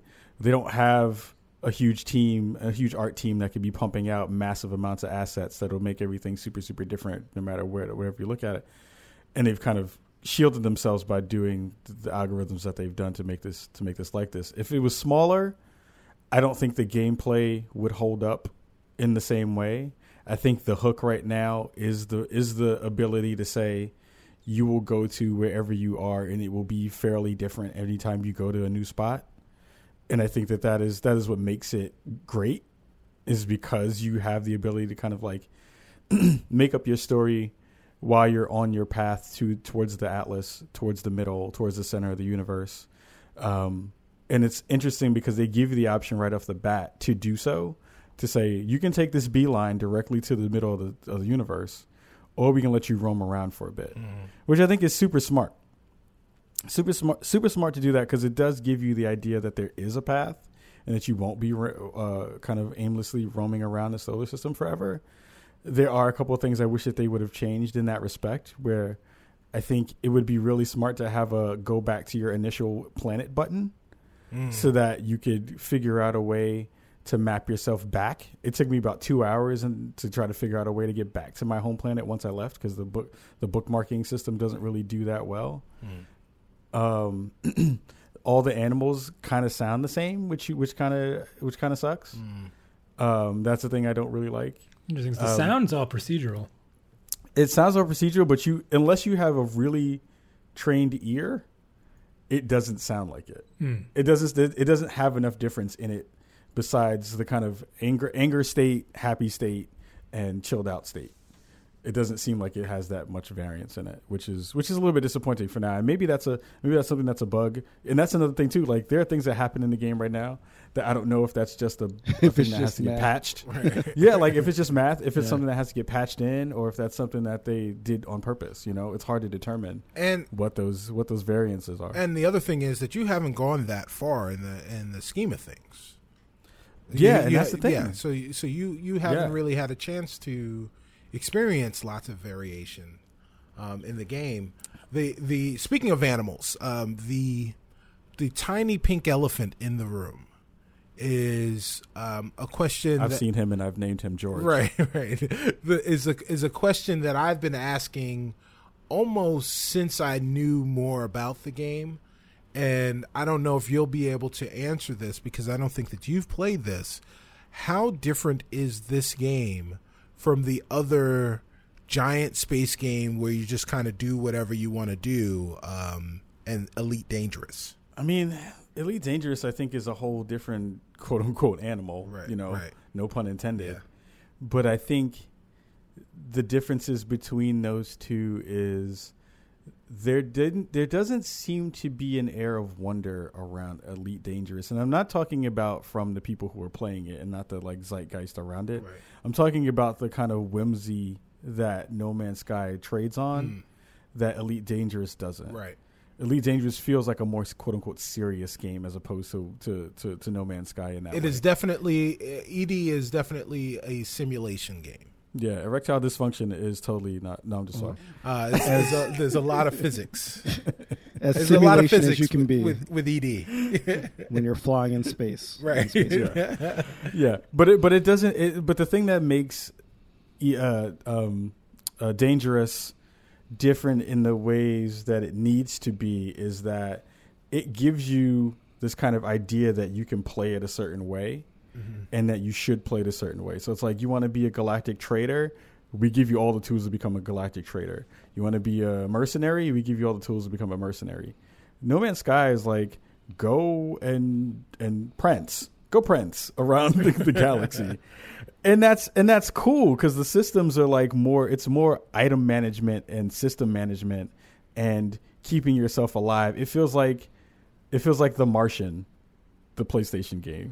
like it feels like you should be Matt Damon trying to figure out a way to make potatoes on this planet that you just figured out so that you can get back to your ship and not have the elements kill you. Um, and it does that well because it makes you feel really small, which is awesome. And it makes you feel like you are on this desolate planet that, you know, you you have to figure a way to get off of it to get back to whatever you were doing prior to that, which is which they nailed. They nailed that really, really well. Like they, they got scale down in a way that I didn't think was going to be in there, and it totally feels great in that way. And you can't get trapped on a planet, right? Like every planet has the necessary p- pieces to. Yeah, like you'll you'll you'll get stuck in terms of uh, you have the, you have basically jump jets that'll get you off your planet when you're on in your ship, and you will run out of that element often, and then you'll have to go try, you have to troop around and try to figure out where that is. The cool thing is sometimes it's really far away, and that's kind of awesome. It's like you have to try to figure out a way to get to that element, get back to your ship, and then bounce out and go somewhere else. The problem is it feels like um, you're always juggling your your inventory in both your ship and on your on your person that it feels like old school Resident Evil when you had to kind of like move stuff all the time and like worry about it and like this didn't fit in my box and stuff like that, which can be annoying for a lot of people who aren't into that kind of stuff. But it also then adds a layer of do I need this element right now? Am I trying to get this thing so I can build a necessary part so that I can fly faster or evade other people faster or keep myself alive longer? So I bet they had to make tough decisions as to whether to increase like uh in, like you could make things you'll make things more interesting and create the sense of variety and novelty if there's places where like, you can only get this here. It's not here at all right? Right right. But because they have the other aspect of we want this game to be playable by lots and lots of people and be relaxing and explorative you have to be able to get this certain set of things everywhere i Yeah. assume. And i assume they don't have the ability for you to make a really bad choice right um, right right right which is it feels a like tough that. call depending on It's- what you're trying to make I would have loved to have been in the room when they had to tr- try to figure out what game systems got cut. Mhm. And I can't, like I was saying on Twitter today, I was like, I cannot wait for the post mortem on Oh, this yeah. game when they figure out a way to kind of like sit down and let everything die down a little bit and talk about how and why and what and, and all that stuff. Because the the beauty of every planet is that it's so big that you can be on one side of a planet and not have resources, but if you get to the other side of the planet, you might have them. Hmm. Okay. So it's like you do hmm. have to troop around a lot to try to figure out stuff, and it's hard to kind of see where things are from your ship, even though you can scan, but the scanning doesn't really pop up the minute small things on the on the ground. It just pulls up the bigger kind of structures. Uh, so when you're trying to scan everything, because you get so if you scan everything, every uh, species that's on a planet, you'll be able to get more credits. So you can upload that, and you'll get like a crap ton of credits, like usually like 250,000 or 300,000 credits. Uh, and you need those credits to get bigger ships and better ships, which I have seen a really cool variety of ships and and multi tools, which are which is your weapon and stuff like that. Those have been really fun and varied, and I think that's where the game shines a lot. Where if you have that kind of loot lust, you will see stuff in there that you're like, damn, that looks pretty dope. That that that looks awesome. I may I may take this one tool that I have that I've been using for a long time and scrap it, and then get this other one. So they've done they've done a good job on that side. Yeah, w- w- one thing I haven't seen in the coverage um, that I've been reading and watching is sort of if there's anything special that happens, like between planets, right? So, Mhm. so it seems like that the um, angle of the game is sort of like real life, like space is empty, right? So, so there's not so like you going to another planet is just like you know you warping there, and like I know you need resources for the different drives and like all, all of that stuff. But I read this great article in PC Gamer called "What No Man's Sky Can Learn from a Kerbal Space Program." Um, and if you're not familiar with that game, if like any of the listeners are not familiar, it's like basic game where like you have to build a rocket and there's all these little things called like Kerbals that are basically like minions kind of, and you have to build one pretty scientifically, and it's really difficult. But when you actually can launch something and make it land, it's like the best feeling in the world. Um, and the article was arguing that they wish that No Man's Sky had that kind of feel that actually making it to a planet and landing on it. You, know and and, and and and like i'm not talking about just the just the visual kind of satisfaction of flying through the atmosphere. I mean like actually like you know kind of like ha- having i guess like a harrowing ride through space to get to that planet. Have you experienced any of that? Or like has it got to the feeling like all right i'm leaving like this planet i'm just going to press this button and go and just kind of chill until i get to the next spot I recently just got uh, into a really like crazy dogfight. So I was leaving the planet, and this like random uh, notification came up was like hostile, hostile ships are in your area. Blah blah blah. Okay. And the dogfighting in this game is pretty interesting because uh, it's hard to it's hard to to notice just how many systems are in this game until you see them all kind of play out in in in in in, in, in and around each other. Um, so I got into this dogfight in between these two planets. I was going from one to another. I was trying to get to a black hole, and uh, it was uh, a pretty interesting fight. It, they don't last really long. My ship isn't really a fighting ship yet, so I got I got killed uh, at least twice Mhm. trying to get from one place to another. And the interesting thing is, it does the like Dark Souls thing where you have to go back to go get your stuff. Right. That's the Um, EverQuest thing. Yeah, that EverQuest corpse thing. Yeah, right. And it's like y- doing that part felt weird. Of like, oh, well, well, this thing is just floating in space. That used to be my body. That's cool. Let me just fly back over there, pick up my my luggage, and then go back doing what the thing I was doing. So there are kind of small things that go in between those spaces. Um, some of the animals on the planets will, will, will be uh, aggressive and they'll and they'll try to beat you up. I had a had a, a bear ram cat. Fuck me Bear ram cat. a bear ram cat fucked me up and tried to kick me off a mountain, which was cool. I had a random plant that just beat my ass and almost killed me. Feed me, Seymour. So the- Yeah, I saw feed me, that Seymour. huge fish. There was like a huge fish that was chasing you, like as I was Oh, word! watching The your thuggish- stream. I, I messed up too. I'm so mad because it was this, it was this huge. So uh, it's been interesting to hear the accounts from other people, and they were like, "Damn, I can't find a water planet, man. This is bullshit. I don't know where these water planets are. I've never seen one." And I had seen one. I'd gotten to one on like my second trip to my my second planet. All right, or the first trip to my second planet, and you get into the water and it's beautiful because it's like you see like through it and so and you it's translucent and you can go into it and it's really cool and the sound is really cool that they, they use and they dampens everything and then this big ass fish tried to debo me and like rolled up and like you scan it and it was like this this the uh this fish is a stalker. Like its temperament is stalker and it would not leave me alone. Like i would go on the, i would like get on land and it would follow around in the water to like try to kill like just to eat me and all this other crazy stuff. And i was mad because when i named it i wanted to name it the thuggish ruggish fishbone and I messed up and I didn't add the bone part. So it's now now in the universe. If you see it, it's just Thuggish Ruggish Fish, Uh, Okay. which doesn't have the same flavor Right. as Thuggish Ruggish Fish bone. That's all right. so It's good. so man. I'm a little bit sad about that, but it looks like it was mean mugging the hell out of me too. and I was like, yo. So it's cool. Like you do get these weird occurrences that just happen, but it also feels like you could go for a long time, and I've heard this from other people too. Like they've gone a long time and haven't seen anything pretty, or they haven't seen anything, any life that really did anything. Like I bet things it are kind of gets- doing their own thing. Yeah, I bet it gets a lot more interesting once you get closer to the center because you're going to start running into stuff other people have named. I'm hoping. Yeah, I'm and, hoping. and and it's kind of weird, because I think what you said is that's kind of is I think it's kind of the point. I mean, it's this weird thing, you know, a game.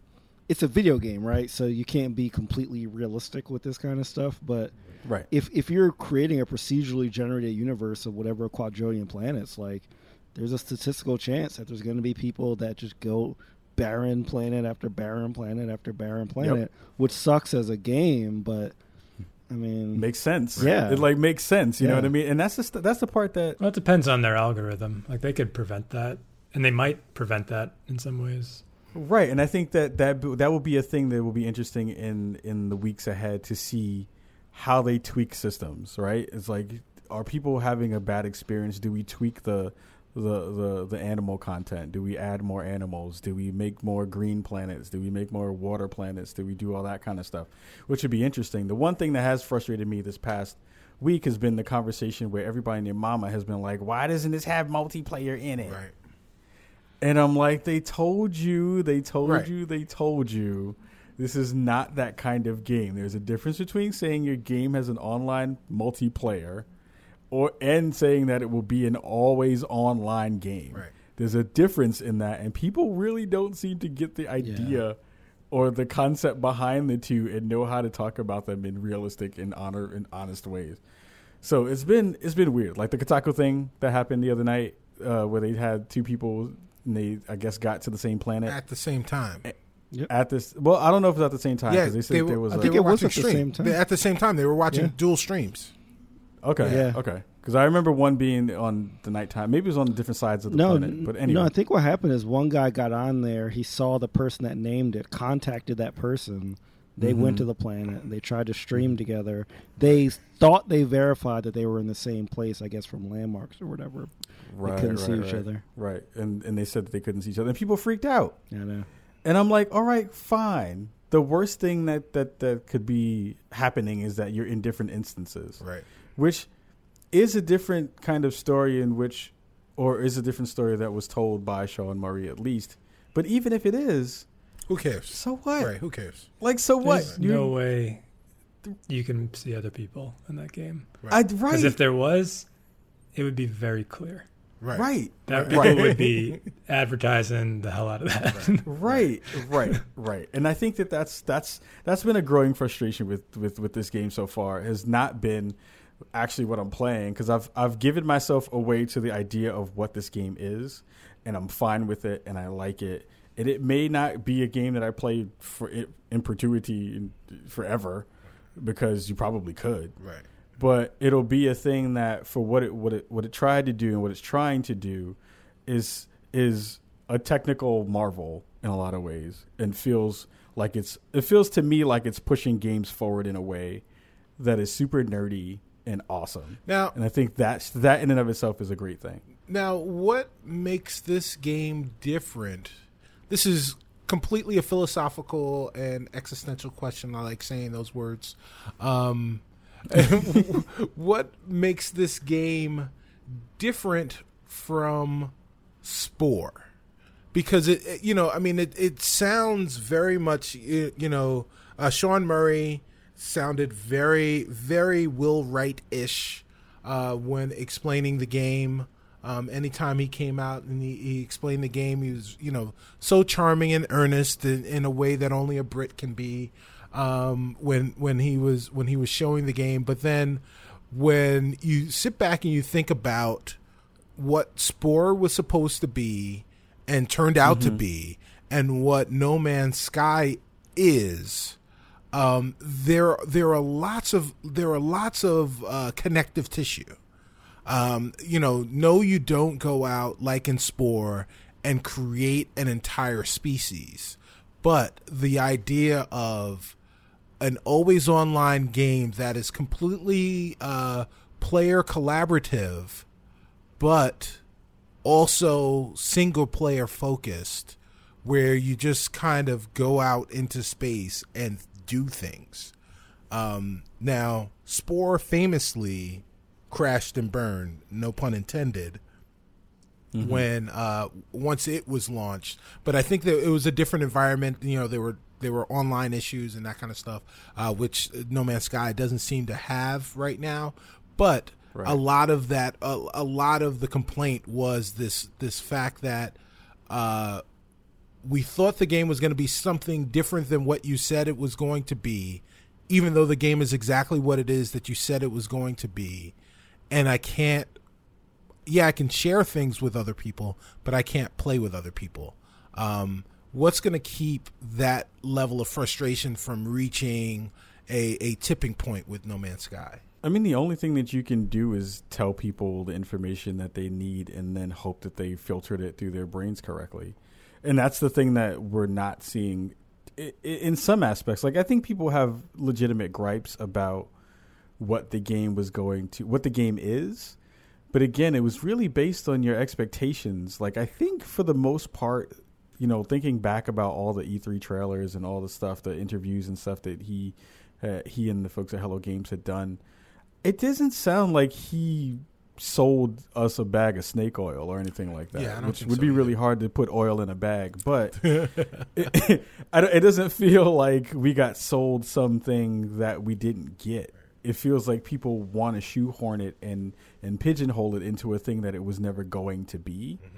and that's where people get lost because you, you're so busy worrying about the things that you wanted it to be you can't enjoy it for what it is and then you can't critique it on what it is and give good feedback on it Right. so it's a it's a weird space like i, I think It's a weird There are space. things that- uh, like the, the cool the, the things that I want from this game is like better map management, a photo mode, like if you want to up some stuff, you know, on on the kind of you know animal plant stuff, that would be cool. Um, you know, I, I, think the biggest actual pro- the problem that that they've figured not figured out, but that they have on their hands is that in the kind of whimsical, we don't want to tell you everything because it might mess it up. Part of the story telling of No Man's Sky, they didn't do a good. I they didn't do a really good job of telling people the systems that they have to work with in the game. So, like, uh, you can you can you kind of get quests, but not really. Uh, so things will kind of point you in a direction and say you can go this way, but you don't really have to, and you can't really pull it up to say, "Well, I want to go here," and let me mark that somewhere on the map. Um, some of the small things that are just in the back end that, that just don't make a lot of sense, kind of mechanically, uh, are in there that just feel a little bit off or a little bit weird. Um, but in the grand scheme, like the game is dope. Right. Like the game is fun. I'm having a lot of fun with it. People who I know are having fun with it. I think that they they do have some things that they could work on to tweak. Right. But in is it a good launch? I would say so. Hmm. I think it's probably doing fairly well, um, and I think that the kind of ideas behind it are still solid and sound. Yeah, Well- and and, uh, and uh, one thing about Spore is that I don't hear a lot of people talking about No Man's Sky's like sort of core, like the core loop of it. Whereas the problem with Spore was that it had a, like a sort of 2D shooter part, an RTS part, an Right. RPG part, Right. and they were all a little shallow. Right. Um, Right. So I think that it was it kind of thinned out a bit. Um, and I played a lot of Spore, and like that was my main criticism of it was that it was like trying to do too much from a game mechanics perspective. Um, Right. You know, so so and, and, and like I haven't heard or read that No Man's Sky has really had that issue. Yeah, and the servers worked on day one, which was cool. Yeah. Yeah. because that would have been fucked up. Yeah. If that didn't work on day one, Yeah. then you would have had some issues. I was really expecting it to be a shit show on day one, but I did too, and I and they figured it out. Kudos to them. Like kudos to them to figuring that stuff out, and I hope they get a chance to kind of rest for a bit um, uh, and, and get some of that stuff out of the way. Yeah, well, you know, our our uh, speaking of hope, our our good friend uh, Robin Hunicke, who we haven't had on the show yet, but will soon, hopefully, um, hopes that her games encourage people to help one another. Um, Reef, why don't you tell people how uh, Robin Hunicke believes in hope and change? Sure. Um, so there was a great article um, in a Eurogamer, Eurogamer, um, basically that like talked about you know her journey and I didn't mean to say journey like journey, but, but uh, her her uh, journey and like how she became involved in the industry, how the different parts of her life um, really focus on like her getting joy from her different things, and and like how the games that that like she's involved with, um, you know, all kind of follow th- that uh, same model. Um, and the reason I wanted to bring this up is because there was one part in in particular that that that, that like I thought was like really interesting and worth some uh, some uh, discussion. Um, so uh, the article says, you know, games that encourage this kind of playfulness rather than seek to force a specific message are at the core of her interests. Why she hol- while she holds up Papers, Please and Cart Life as prime examples of what games can achieve, she wants her work to have looser interpret- interpretations. And then she says, I know people who make films who feel their film has a single interpretation, but they are rare. The majority of people who write or make films and art are just trying to get something out of them. When it's in the world, it's there for everybody to draw what they will from the work. So I think that this kind of ties in with uh, what uh, you said, Ka, in terms of like No Man's Sky being like, you know, it kind of depends on what your mindset is going into the game in terms of uh, of uh, what you get out of the experience. And this really made me think of, you know, if if I prefer games that sort of have a straight up kind of kind of like narrative that that's like more like a film in like a sense like a Uncharted Four, right? That that just tells a really good straight up story. Doesn't really give you that much choice, but you know, but it does a a, a good job, and and I would argue doesn't have that many interpretations, or or like if I want kind of like more of like a like you know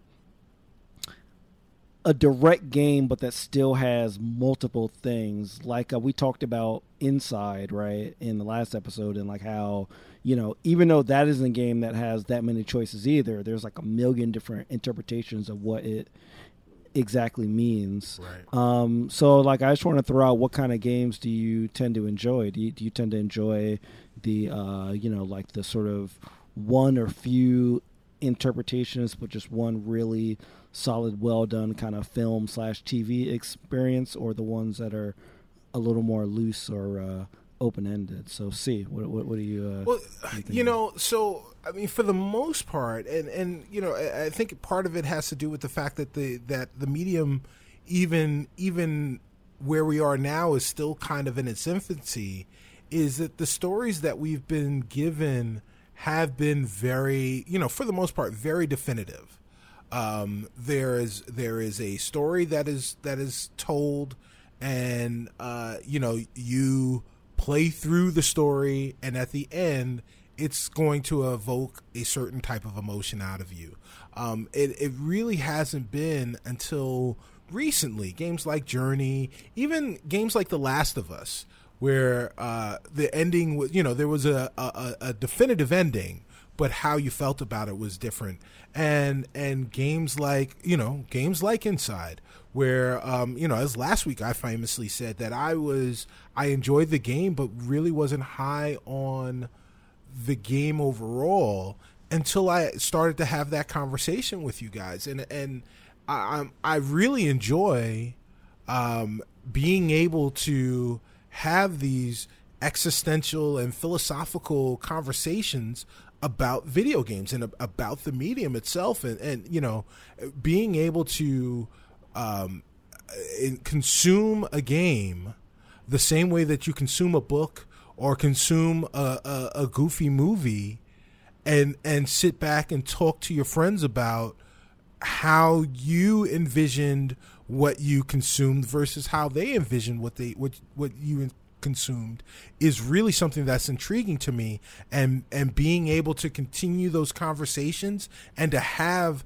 really great intellectual conversations about the medium really gets me excited so um I, I would I would say that I, I love that part of it.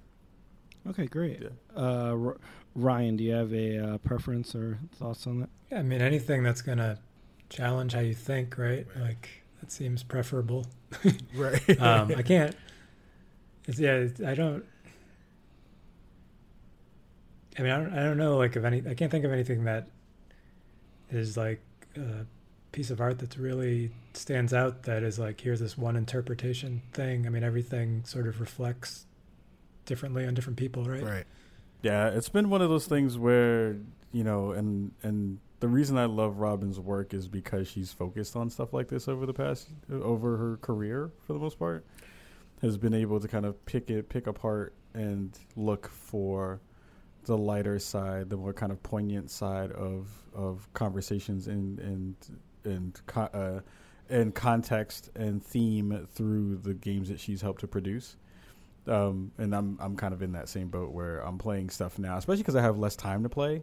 Well, not now because I'm unemployed, but because but uh, when I was working, I had less time to play stuff. So I was looking for kind of more kind of bite-sized, uh, e- evocative, ev- emotive, uh, emotion-based things that made me feel something. And I've been playing Abzu lately, and I'm starting to feel that within that game. Right. Uh, I just got a code for Bound, which is uh, another game that I think will do something to that effect. Um, and it, those are the kinds of experiences now that I'm looking for, and hope that I will have more of. And knowing when I go in that they may not be critically acclaimed, they may not make a lot of money. So I want to support those games when they come out, so that those people who have decided to make those can get rewarded in some way. What is the Ryan? What's the deeper meaning behind the black and white pieces in in Inversus? That is up to your interpretation. masterfully, masterfully done. Nice, Right. nicely Yeah. done. Re- Reef, what what what is what's your thought on on uh, on this question that you posed? Yeah. Um. So I mean, I I, I definitely enjoy having the conversations about kind of like what what things mean and all that. I don't. Not all the time. Well, I, I'll say it's not critical to my enjoyment of a game that I have Sure. that that uh that like conversation, right? So I can you, you know I can play sort of like I guess what you would call I don't want to say a dumb game, but like a game that you know is strictly like you know let's just kind of like kind of like not really have to worry about focusing on stuff, just kind of zone out and just play. You, you- Right. you, you know, like I can enjoy various like uh, mobile games, you know, or like uh, things like that, right?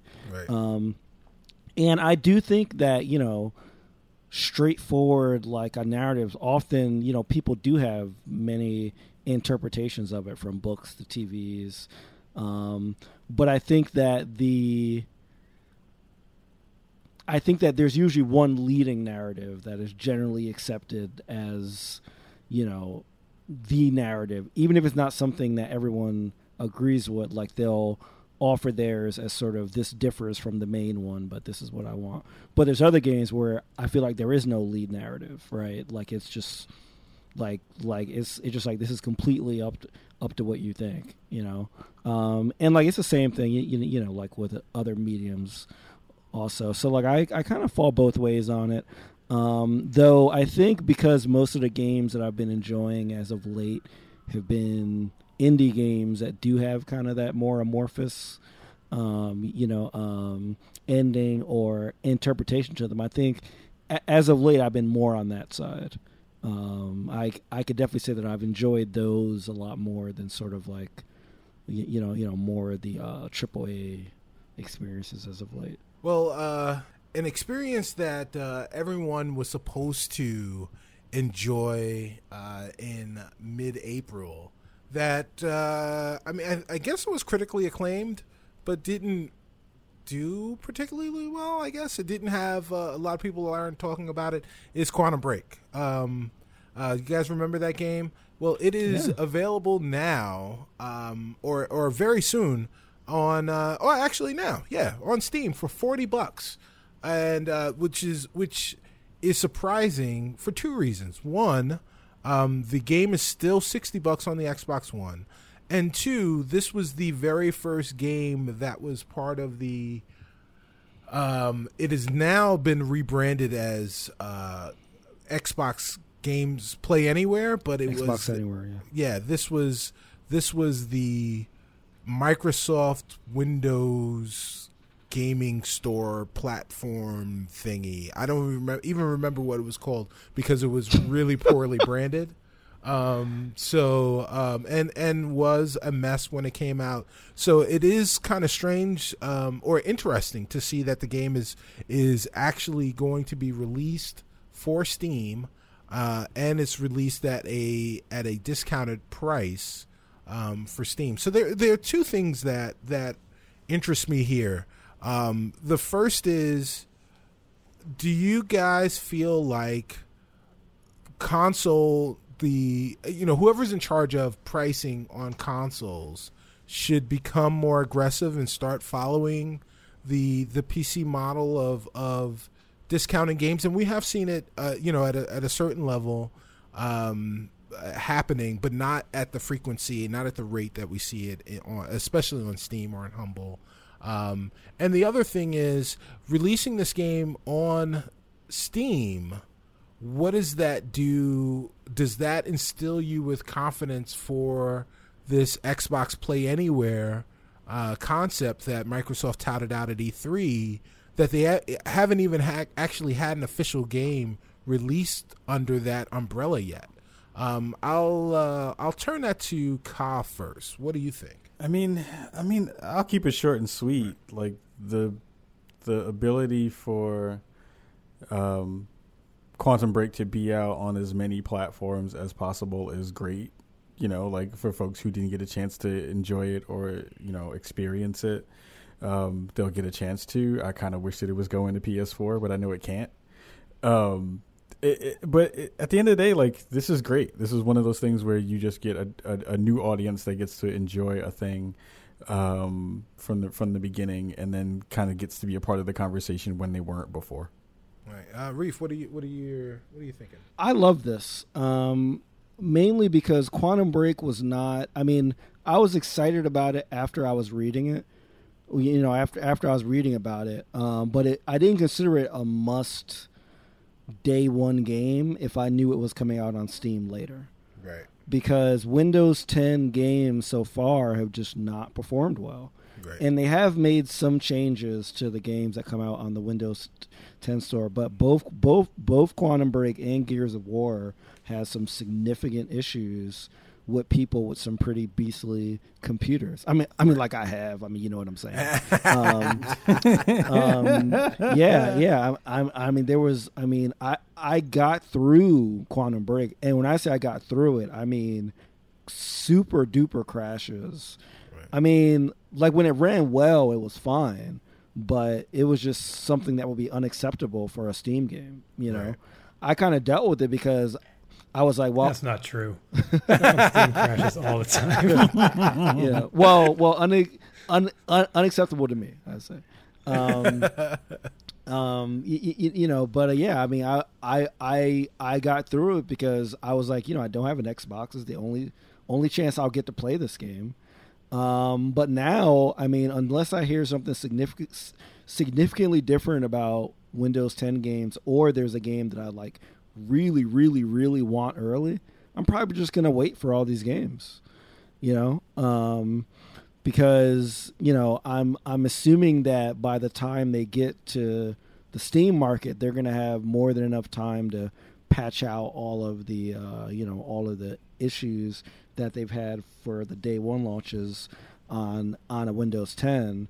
Um, so I think that like this is great for uh, you know for like you know for like people that you know they're not so excited that they need it day one that they're willing to deal with the crap um, and you still get to play the game you know? So so like i think this is cool you know? And yeah i would have definitely waited on quantum break and on and on gears of war since like, you know you know it was, it was it was a remastered version of gears 1 which you know it it looks great when it runs but it just you know it, it just has all kind of uh, issues. So until they figure that out i'm gonna be waiting for these games to drop on steam Now, uh, Ryan, as someone who's actually uh, placed a game on Steam, uh, you know firsthand about uh, working with them. What do you think of this game coming to Steam as opposed to just staying in the Microsoft store? I mean, it's it's probably just comes down to like what I haven't played Quantum Break, um, so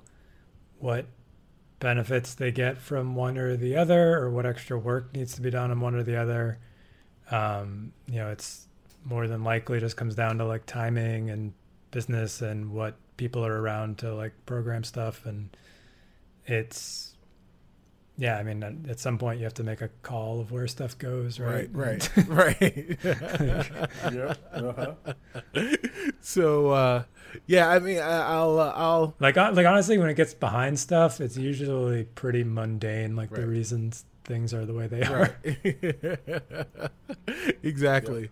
Exactly. I, I, I think uh, that's a perfect place to end it. Um, is is that the the the Steam store is is a great place. Um, so if you're going to pick up Quantum Break, which is a, a pretty big beefy game and actually not bad, um, and not not a not a bad game at all. Um, while you're there, make sure you pick up Inversus uh, today. And if you like Quantum Break, yes, you'll love. you'll love you'll love Inversus. um, uh, so I so I'm gonna I'm gonna turn the floor over to you, Ryan, but not before I say, um, Ryan, it was a pleasure meeting you in person. Um, it's been even more fun having you here on the show. Um, I really, really love your game. People often say it was great seeing you in person, but when Right. you were not here, Right. even more fun. um, I, I I can't I can't endorse your game enough. Um, you know the the the the gushing terms by with which I, I speak about your game is not just because you're here. Um, I really, really love it, and I hope you I hope you have all of the success that you deserve with it. Um, please let people know how they can find it. Yeah, so inversusgame.com, that is the website. That'll link you to the Steam page, to the PlayStation Store. Um, if you want to follow it on Twitter, it's Inversus Game. Facebook, Inversus Game. It's just I N V R S U S. Okay. Type that in, and you'll either find Inversus or a disease, not a disease, but a medical condition called Situs Inversus. and the game, don't go to the websites of people's organs. Go to the one about the black and white squares. Unless Like and- in case you're curious which one it is, Right. it's the black and white squares. unless you're uh, going to make a, a game about Situs Inversus, uh, is that the next game? That'll be the next. one. I think I finally beat them out on Google when you type in Inversus. so Well done. I, I won that fight. Well done. Now, if if people want to find you on Twitter or on the internet, uh, where can they go? Uh, on Twitter, it's Ryan Juckett. It's R Y A N J U C K E T T. And on the internet, yeah, it'll just be that wherever, pretty much. nice.